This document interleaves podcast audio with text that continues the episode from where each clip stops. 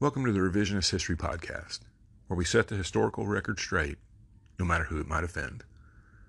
I'm Paul, and this is just a brief episode. In fact, it's really not an episode at all. It's more of a brief public service announcement. I feel like I need to say something because staying silent makes me part of the problem. It's a quick PSA for everybody who has not yet gotten the COVID vaccine. Now, you may be rolling your eyes already because there's so much talk about this, but there's a lot of talk about it for a reason. The Delta variant is spiking. Cases are getting out of control again. Hospitals are filling up. I had a personal experience with that just last week. And what's really demoralizing in a lot of ways is that I first started putting warnings, advice, whatever, at the start of some of these episodes as far as wearing masks and staying inside 18 months ago. And yet we're still dealing with the same thing in large part because so many people won't get the vaccine.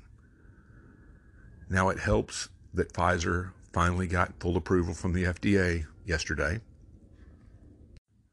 But in case you need a personal recommendation, I got my shot six months ago and other than, you know, a day and a half of feeling flu like symptoms after the second one, I've been fine. I've had no ill effects. It's safe. It's easy.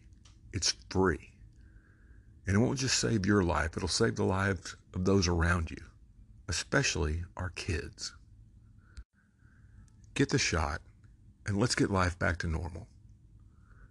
If you're a lover of history, you know from studying history the impact that the smallpox vaccine and the polio vaccine had on our lives.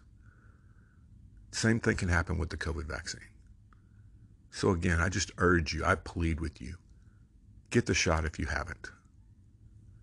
Stay safe, stay well, and we'll have an actual episode soon.